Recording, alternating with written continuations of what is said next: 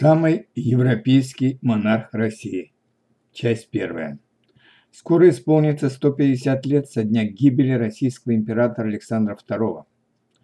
Не Петр I, обладающий сильной волей и любящий Европу, но чересчур жесткий, не даже немка по происхождению, но царствующая в России по феодальным российским законам той поры Екатерина II, а именно Александр II был и остается самым европейским монархом России говорящий свободно на четырех языках, получивший блестящее образование, он не только сам был настоящим европейцем, проводящим почти каждый год по несколько месяцев в Европе, но и сблизивший других с Европой, так как сразу же после того, как он стал европейским императором, Александр II разрешил каждому из своих подданных свободно получать заграничный паспорт и проводить в Европе столько времени, насколько хватит тому денег. Уж при нем бы Александр Пушкин не сидел бы безвылазно в России, как при его отце Николае I, а, возможно, провел бы часть своей жизни в Европе, как это делали все русские писатели после него. Будущий царь Александр II появился на свет 17 апреля 1818 года по старому стилю или, 12, или 29 апреля по новому стилю. Дело в том, что в России до, 18, до 1918 года использовали старый юлианский календарь, который отставал от нового григорианского календаря в то время на 12 дней. Родился Александр в Николаевском дворце Московского Кремля, куда вся императорская семья прибыла в начале апреля для празднования Пасхи. Кстати, будущий царь Александр II – единственный уроженец Москвы из стоявших во главе России Романовых, начиная с 1726 года после смерти Петра I. Его рождение было долгожданным событием, так как старшие братья Николая I не имели сыновей, а поэтому Александр с детства воспитывался как будущий наследник трона.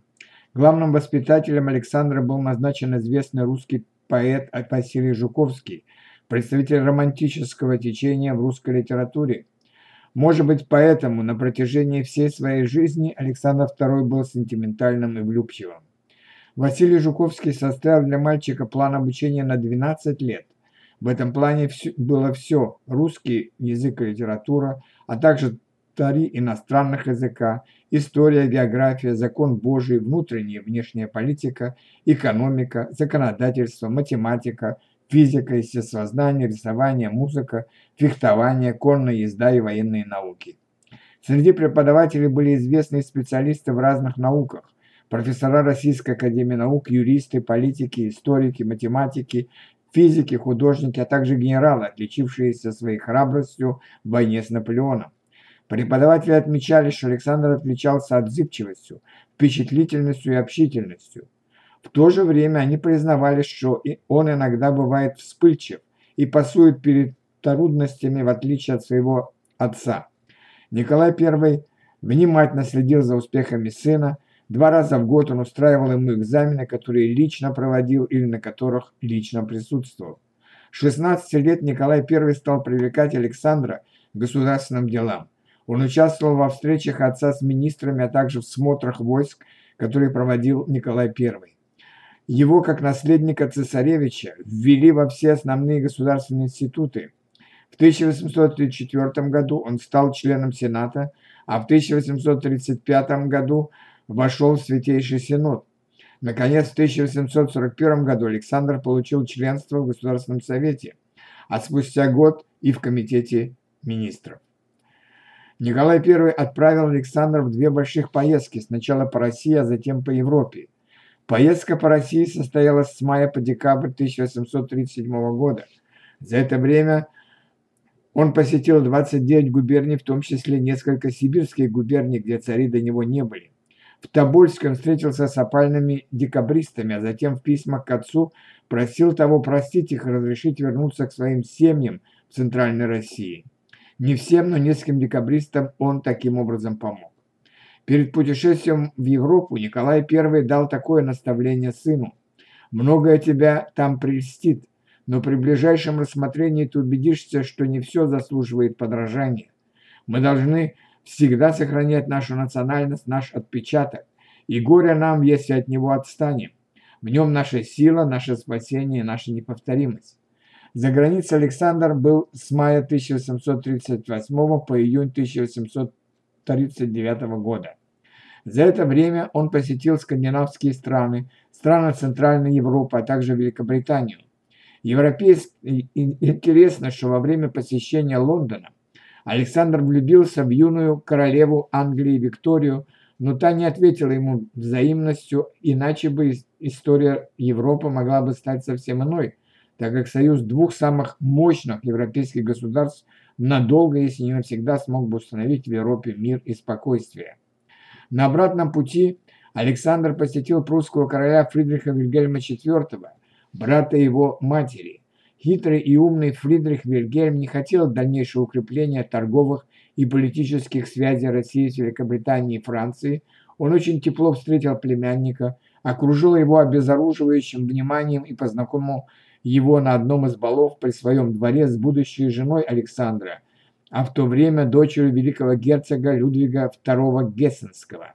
Она именовалась до принятия православия Максимилианой, Вильгеминой, Августой, Софией, Марии Гессен-Дармштадтской, а после принятия православия была названа Марией Александровной.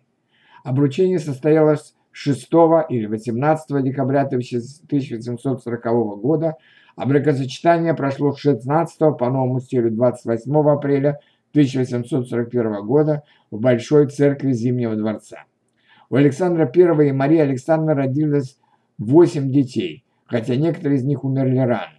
Александра 1842-49, Николай 1843-1865, Александр в будущем царь Александр III 1845-1794, Владимир 1847-1909, Алексей 1850-1908, Мария 1853-1920, Сергей 1857-1905, Павел 1860-1919.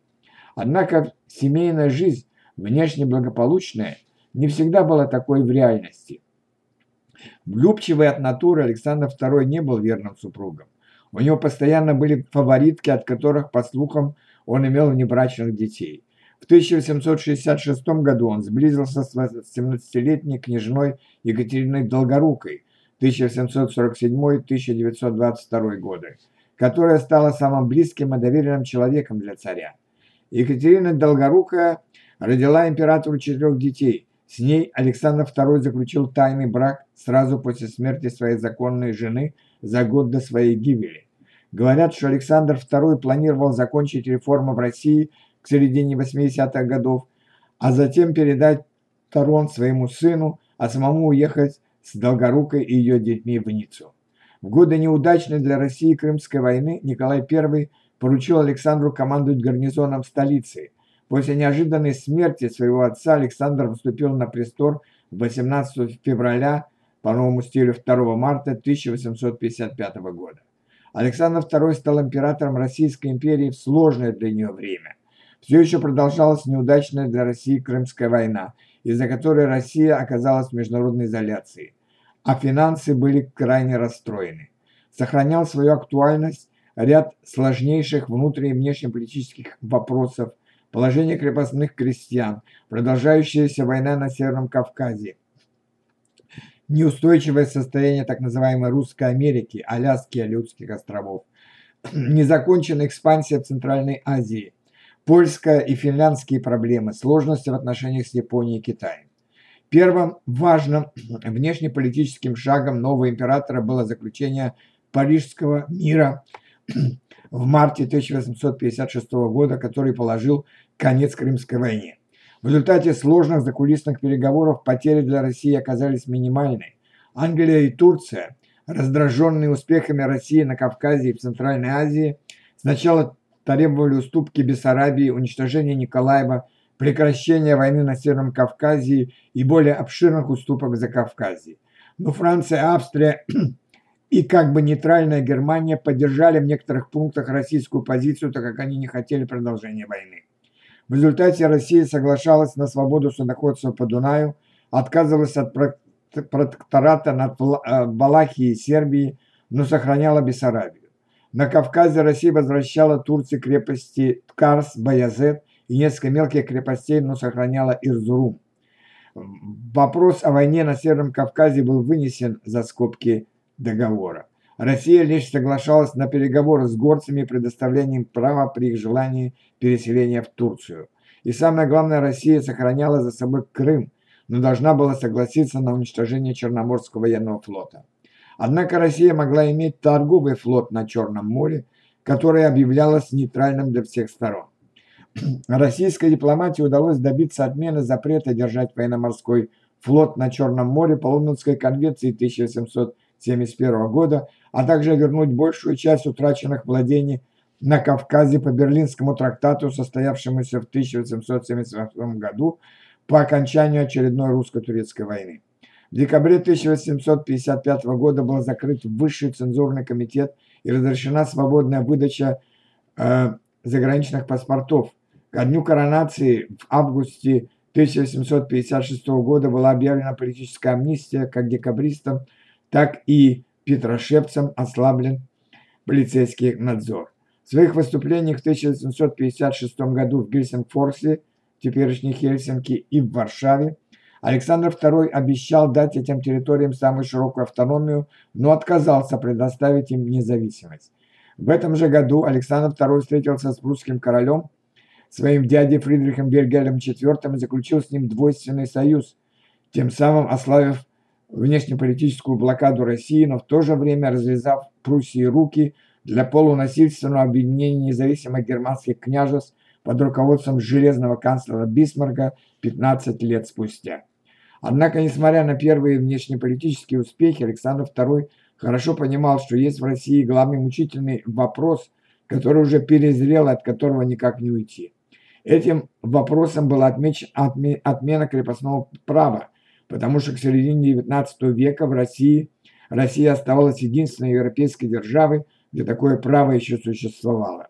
Выступая в дворянском собрании в марте 1856 года, Александр II сказал так об отмене крепостного права. Гораздо лучше, чтобы это произошло сверху, чем снизу. В 1857 году для рассмотрения этого вопроса был создан секретный комитет из доверенных лиц, который начал разработку положений в отдельных регионах, чтобы объединить их затем для всей России. Такой документ был подготовлен, несмотря на возражения многих дворян, и 19, 19 февраля 1861 года Александром II был подписан манифест об, об освобождении крестьян, и таким образом 23 миллиона помещичьих крестьян получили личную свободу и полные гражданские права. Но, несмотря, но некоторые пункты манифеста ограничивали крестьян экономической и правовой зависимостью от сельской общины, контролируемой властями. По отношению к помещику крестьяне оставались временно обязанными до полной выплаты долга в течение долгих 49 э, лет за предоставленные земельные наделы, а поэтому должны были нести прежние повинности барщину, обр... Э, барщину или оброк. Но несмотря на ограниченность крестьянской реформы, Александр II вошел в историю как царь-освободитель.